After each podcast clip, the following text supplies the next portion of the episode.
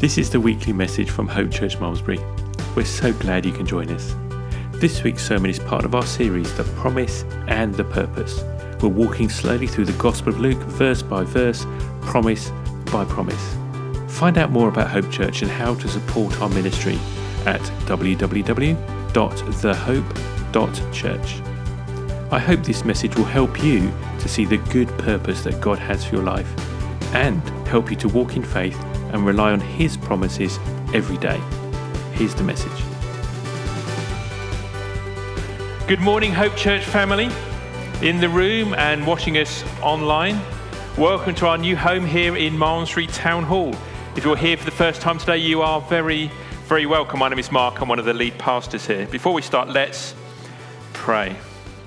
Heavenly Father, here in our new home, at the start of a new year, we pray, Lord God, that you would work in us anew. We pray that you would renew our minds where we have picked up attitudes and ideas that are not from you, where our hearts have become hard. Give us a new heart of compassion.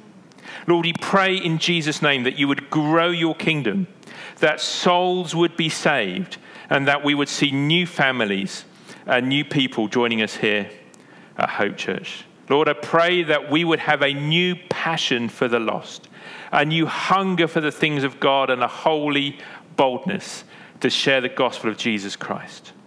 And all God's people said, Amen, amen and amen, amen.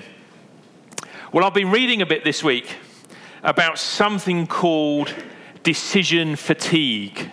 Don't know if you've ever heard of it. Decision fatigue. Decision fatigue, it's a psychological phenomena that happens when you're asked to make lots of decisions or more decisions than you are used to making.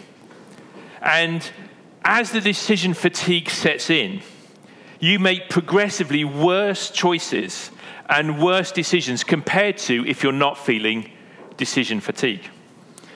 It's, it's been a well studied phenomenon and it can have some very serious impacts. In a recent study in Israel, for example, they discover that judges who are sitting on a parole board deciding whether or not to grant prisoners early release, that at the start of the day or immediately after a tea break, you are much more likely to get parole than if you come up at the end of a session when the judges are feeling tired, having had to make lots of difficult decisions. Because it's just easier to say, no, we won't release him, there's no risk of reoffending, no one's going to criticize me. Decision fatigue sets in. It's for this same reason that people buy unnecessary warranties after spending hours choosing their car and all the options in the car dealers. Would you like the undercoat and the rust proofing? Oh, yes. Would you like an extra warranty on your washing machine you've just bought in Currys? Oh, yes. It's hard enough to pick the washing machine. Don't give me more choices. The reason the chocolates and the trashy magazines are next to the checkouts in the supermarket is by the time you've gone around deciding what flavor of bread and peanut butter to buy, you've just had enough of decisions and you make a bad choice. In fact, a university tried to research this phenomena um, last autumn. They sent out 500 surveys with just a single question on it Are you suffering from decision fatigue? Yes or no? Most of the surveys came back unanswered. So today, more people are suffering from decision fatigue than ever before as this pandemic throws all of our usual routines into disarray, forcing us to make more decisions than we're used to. And often trying to make a decision where there are loud opposing voices telling us that the opposite thing is the right thing to do. And so the decisions themselves are not even clear cut. And it becomes even more taxi, to vaccinate or not, wear a mask or not, go to the pub or not, get a booster or not, take the kids back to their school clubs or not, work from home or work from the office. Ah. If you go to Google and start typing in a search, it suggests a completion for the thing that you're typing in, what it thinks you're really trying to ask, based on what everyone else in the world is searching for on that day. And if you type the word decision into Google, guess what it suggests as the end of that phrase, the thing that everyone else is searching for. You might think it'd be something like good decisions, or wise decisions, how to make a better decisions. But actually, the thing that people are searching for most on Google is decision maker. They want to find someone to make the decisions for them. They've had enough. And we've really all had enough of making decisions. And when we have had enough of making decisions, one of the things that we start to do is that we have this tendency to revert to legalism. We want rules to follow because then you don't have to make a decision. Just follow the rules. We look for rules that tell us what to do. And we try to impose rules on other people to make them do the things that we would hope they would decide to do anyway. So when the government or advisors issue a new guideline, you know, we just go mental. We don't want guidelines. We don't want suggestions. We want a rule. Because if you make a suggestion, I've got to now make another decision about whether or not to do what you're suggesting. And if other people decide, having looked at that suggestion, to do something opposite, you know, we go ballistic. They're the spawn of Satan. How dare they come up with something different to me? Because now you've decided the opposite to me. I've got to re decide again did I make the right decision or not? Or am I going to go along with you? Oh my goodness, stop the world. I want to get off. When we have decision fatigue, when we are tired of having to think and worry about things all the time. Maybe we won't go quite as far as looking for a decision maker to make the decisions on our behalf. But we do end up being far more open and susceptible to advice and suggestions from other people. And we're not so able to critically evaluate that advice and decide whether or not it's good or bad advice. It's just advice. Well, I don't have to decide now, I'll just do what you said without really thinking about what, whether what you said was good or not. Because that's just another decision to decide whether or not to follow your advice. And that is the danger and the topic of today's message as we continue our journey looking at the Gospel of Luke, exploring the promises and the purposes of God for us. Today, I want to take a moment to consider the voices that we listen to the voices that we hear, and hopefully lead us into a fresh encounter with Jesus, the one who silences voices that mean us harm. Today's scripture reading is from Luke chapter 8, starting at verse 26. And if you recall from Sue's excellent message last week, Jesus had just calmed this massive storm that blew up as the disciples were trying to sail across the Sea of Galilee. And today we find out where Jesus was taking them because he had an appointment to keep. So, reading from the Bible, Luke chapter 8, verse 26. Then they sailed to the country of the Gerasenes, which is opposite Galilee. And when Jesus had stepped out onto the land, there met him a man from the city who had demons. And for a long time he had worn no clothes. He had not lived in a house but among the tombs. And when he saw Jesus, he cried out and he fell down before him and he said in a loud voice, What have you to do with me, Jesus, Son of the Most High God? I beg you, do not torment me. For he commanded the unclean spirit to come out of that man. For many a time he had seized him, and he was kept under guard and bound with chains and shackles, and he would break those bonds, and he would be driven by the demons out into the desert. Then Jesus asked him, He said, What is your name? And he said, Legion, for many demons had entered him. And they begged him not to command them to depart into the abyss. Now, a large herd of pigs was feeding there on the hillside. And they begged him to let them enter these. So he gave them permission. And the demons came out of the man. They entered the pigs, and the pigs rushed down the steep bank into the lake and drowned. Now, when the herdsmen saw what had happened, they fled and they told it in the city and in the country. And then people, they went out to see what happened and they came to see Jesus and they found the man. They found the man from whom the demons had gone sitting at the feet of Jesus, clothed and in his right mind, and they were afraid. And those who had seen it told them how the demon possessed man had been healed. Then all the people in the surrounding country of the Gerasenes asked him to depart from them, for they were seized with great fear. So he got in the boat and he returned. And the man from whom the demons had gone, he begged that he might go with him. But Jesus, Jesus sent him away and he said, Return to your home and declare how much God has done for you. And he went away, proclaiming throughout the whole city how much Jesus had done for him. Now, Jesus crossed the Sea of Galilee, uh, the, the world's largest indoor lake, the second lowest in the world, uh, second only to the, the Dead Sea. And they went through this terrible storm just so Jesus could meet this one man who was clearly in a terrible way.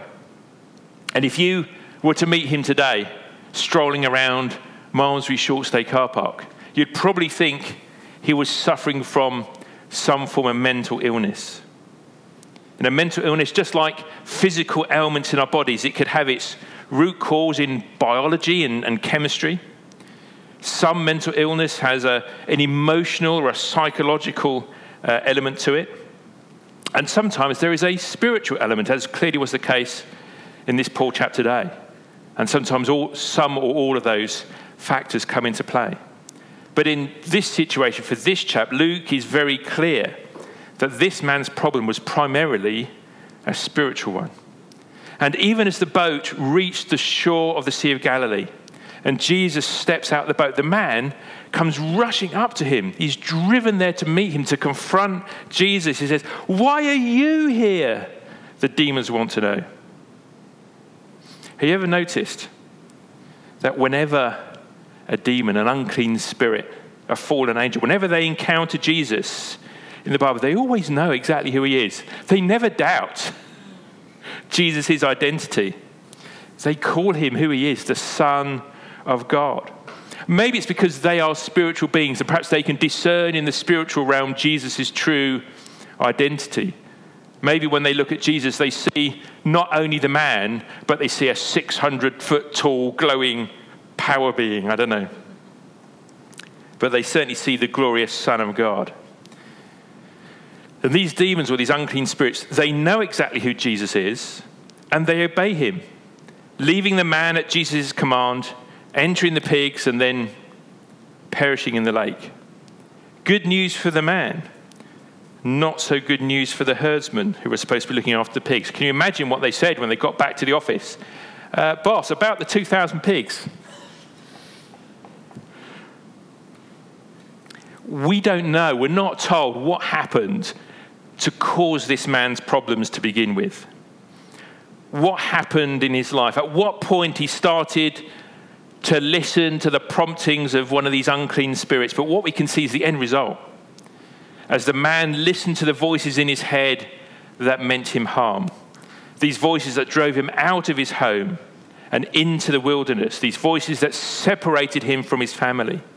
He slept in a graveyard. He dwelt amongst the dead and not the living. He wore no clothes. He rejected the norms of his society.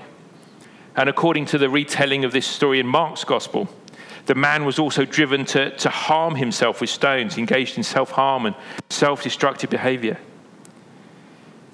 You see, the, the voices that we listen to, whether these are words that we read online, lyrics to the songs that are playing in our cars and in our house, the people that we socialize with, the programs that we watch on TV or the videos that we watch on, online.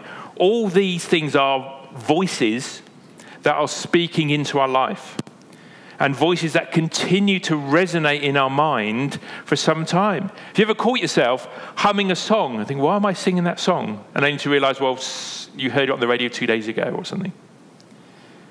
And in in a, in a season where we're suffering from decision fatigue, whether we're aware of it or not, we are much more susceptible to being influenced by those voices that we are allowing to speak into our lives and into our minds.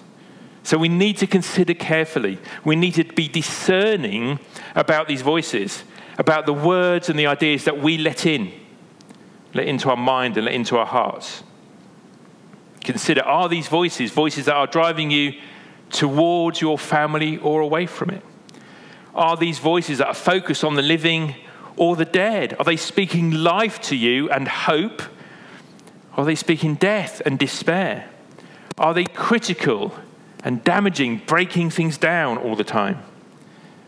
Are you being encouraged to think that harming yourself or punishing yourself in some way is actually ever going to make things better? Are the messages that you receive every day encouraging you to reject the, the healthy uh, and accepted social norms in our society? Or why are you going to end up running naked around the graveyard, you know, literally or metaphorically? These were the voices that Legion had been shouting into this poor man's head for years. And yet, a single encounter with Jesus is all that it took to transform his life, his prospects, and his future. Jesus picked him up, he cleaned him out, and he gave him a job. Go home and tell everyone what God has done for you. This man became the first evangelist in the region of the, of the Decapolis, in that part of the Middle East. Now, we don't know, because we're not told, what was the catalyst, what was the starting point of this man's original descent into despair. But I suspect it started with him listening to one voice that meant him harm, and one thing leads to another. So, as we embark on a new year in a new home in 2022, the question for us all is what are the voices I need to stop listening to? Who are the people that speak the opposite of hope into my life? Who are the people that when I'm around, things get torn down rather than built up? What are the programs that I watch on TV or the websites that I visit that are doing more to stir up division and despair than hope and unity? We have to be discerning and make wise choices. Now, I know, I know, I know, that's another decision that you need to make. But, it really matters. Yeah, the Bible says in 1 Corinthians, it says, All things are lawful, but not all things are helpful. Not all things build up. Let no one seek his own good, but the good of his neighbor. See, the voices that we listen to, if we just let them in with no filters active, they begin to shape our attitudes, the attitudes that live in our heart. They begin to shape the assumptions that we use when we try to understand what other people really mean by the things they say and do. And those attitudes, those assumptions, yeah, the, the way that we look at the world is profoundly important and powerful. This is why the Bible says over and over things like we need to renew your mind. You need to put on the mind of Christ. You need to look at things through the lens of the Bible rather than flawed human ideas and attitudes. You know, one of the things that Lydia and I have learned over the last two years that leading a church through a pandemic is hard. And certainly you can't please all the people all the time. In fact, even pleasing some of the people some of the time is nigh on impossible. Yeah. Whatever we decide to do is wrong in someone's opinion. You know, and we've received some, some messages from people in, who are in the church that, you know, they're really quite heartbreaking. They're telling us, how rubbish the church is and how rubbish we are as pastors. And yet, through the grace of God, on the same day, received other messages from people that said exactly the opposite. Exactly the opposite. Which got me thinking and, and, and praying. And, and listen, I'm not trying to be self serving or suggest that we got everything right. You know, we could have done anything better. We certainly could. And I promise, the next time there is a global pandemic, we will do a better job. But as, as I was thinking and, and, and praying about, I said, Lord, how could, you know, two different people, two different families, who, who are part of the same church, with the same pastors, with access to the same resources and the same services and the same church family around them, how could they have such completely opposite experiences by going through the same season? And what God said, He said, the difference is the attitude the people had, the, the attitude that people took with them into that season. So you need to teach on attitudes, God said to me. So, hence today's sermon. See, two people can go through exactly the same experience and come out of it completely differently because of the attitudes that they had at the start. And I'm not talking about this kind of superficial, everything is butterflies and unicorns, denial of what's really going on type of thing. But our, when I say our attitude, what I mean is the way that we look at the world, the assumptions that we have, that we take into every conversation, every situation, the lens that we see the world through, this shapes everything. Now, a Greek philosopher once said, and I, I, paraphrase, he says, It's not the things that happen to us that make us happy or sad, it's the way we choose to see them. And it's the way we choose to see them. And the choices that we make, and some, often this is subconsciously done, but those choices are driven by our attitudes, our worldview, and our assumptions. Now, Jesus called us to be what? Servant hearted to serve one another. He modeled this when he washed his disciples' dirty, smelly feet. In Philippians, the scripture says, Let each of you look not to his own interests, but also to the interests of others. So, if your attitude, for example, if your attitude is, well, the church should look after me, well, I'm afraid you're always going to be disappointed. Not only because no church or pastoral team is, is perfect and able to guess what it is that you need, but because actually that's not a biblical attitude. It's wrong. It's wrong on two counts. First of all, the, the church, the church is not some other thing separate from you. Yeah? We are the church. Each and every one of us. We are the church. The answer to the question, who is the church, is I am. Who is the church? I am. Who is the church? I am. I am. exactly. Uh, John Wimber tells a story that someone in his church came up one day and said, Oh, there's this, this homeless person that I've been kind of looking after, be feeding him a bit and, and, and giving him somewhere to sleep when it's, when it's cold, but I think the church really ought to step in and, and look after him. And John Wimber said, Yes, it is. He said, No, no, no, the church should, should look after this man. He said, It is. You are the church. You are the church. You know, we are the body of Christ. We are Jesus' hands, right? If Jesus wants to give someone a cuddle, whose hands does he use? Ours. Ours. Okay, so the church is not something separate. And secondly, the scripture says what? That we should look after ourselves and look after each other's. That's what we just read in Philippians. That each of you look not to his own, not only to his own interests, but also to the interests of others. Nowhere does it say sit on your hands, wait for the phone to ring, and other people to come around and look after you. It doesn't say that. It doesn't say that. In fact, even our beloved NHS, if you look on their, their website, it says the top five ways to improve and look after your mental health. Two of the top five ways to look after your mental health are go and look after someone else. It's never about you. So you see, so that's just one example of how the attitudes that we have, the assumptions that we use to guess what other people's motives are towards us. Yeah, these are all shaped by the voices that we listen to. So make sure that the voices that you're listening to, the ideas that you allow into your mind, make sure these voices are speaking godly truth, kingdom principles, Bible based ideas and attitudes. if you had a recurring headache, that really bad, painful headache, and you went to the doctor and she gave you a pill that stopped the pain, yeah, some kind of super paracetamol, a painkiller that completely stopped you feeling any more headaches, would you think this was a good doctor? Well, no. You see, because the headache isn't the problem. The headache is a symptom the problem is that tumor that's growing in your head and pressing on your nerves, causing the headaches. Just stopping you feeling the pain from the tumor is not really going to help you because that tumor is going to keep on growing and it will kill you one day soon. See, what you need is not a doctor who's going to take the pain away. What you need is a doctor who's going to take you into surgery, cut your head open, and take the tumor out. But we can't see the tumor, we, but we can see and feel the symptoms. We can see the symptoms, we can feel the symptoms.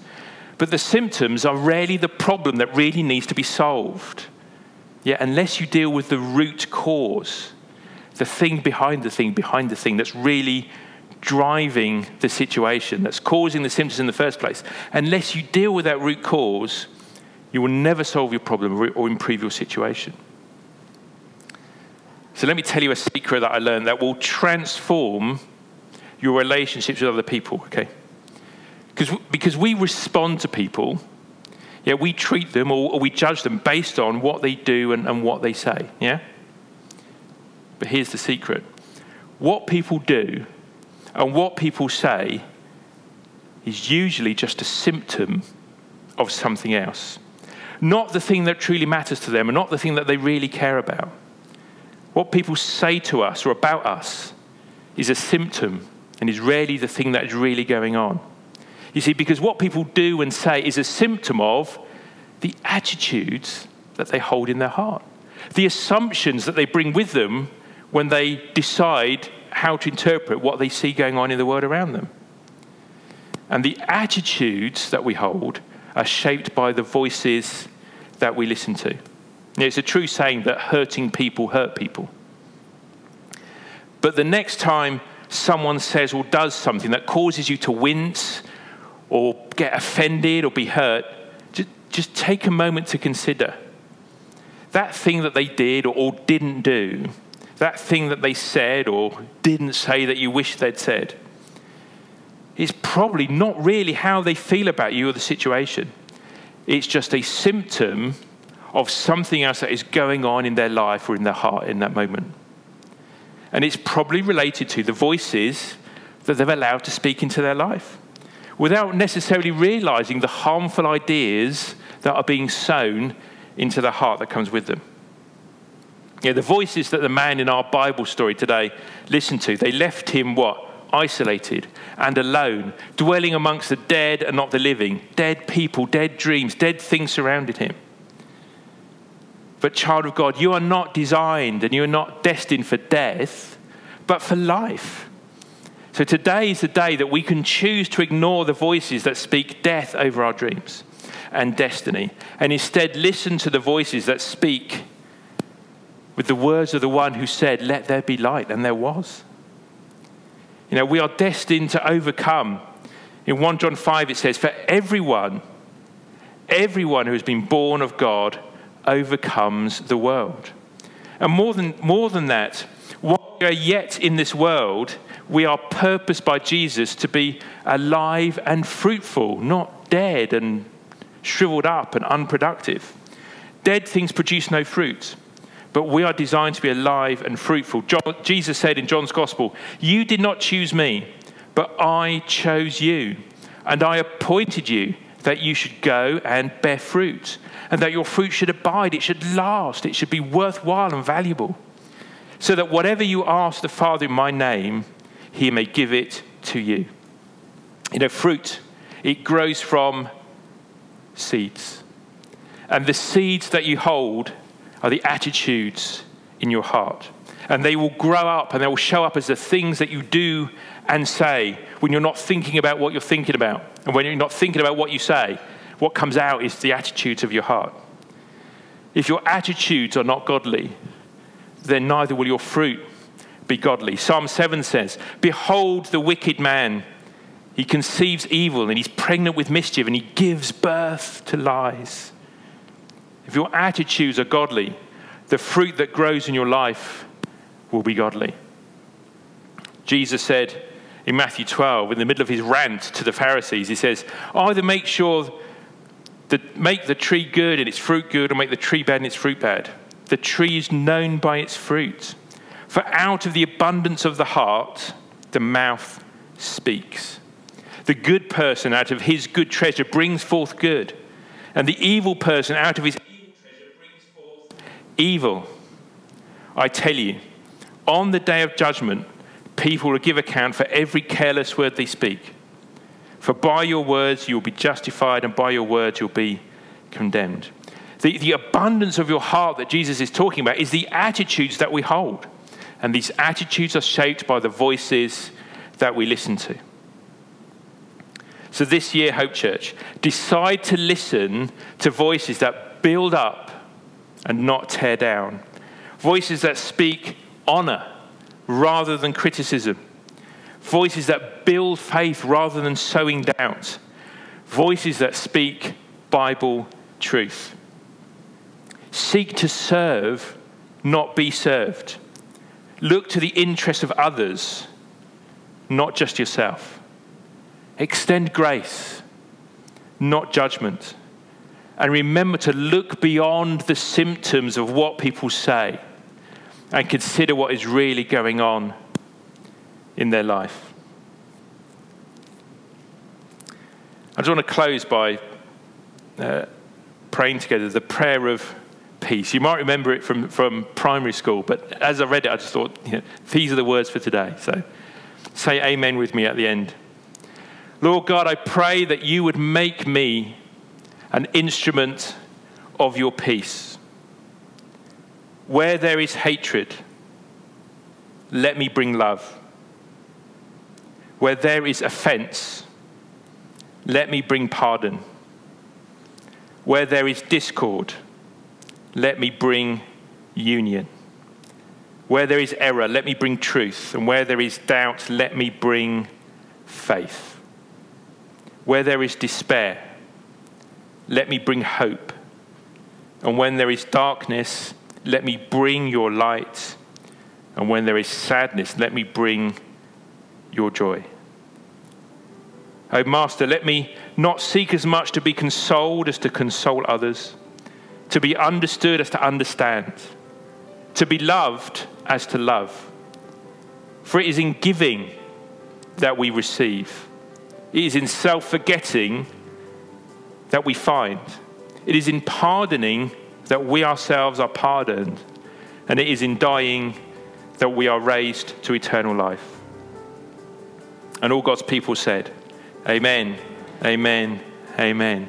Bless you, Hope Church. This morning we're still working out some of the logistics of our new home. So we haven't got any refreshments on this floor. So I encourage you to, to, to call into Jack Doors downstairs, grab a beverage, take a moment to catch up with one another before you head home.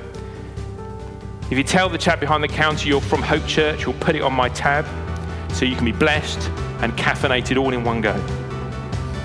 Be good, be happy, be holy, and we will see you all next week. Bye for now.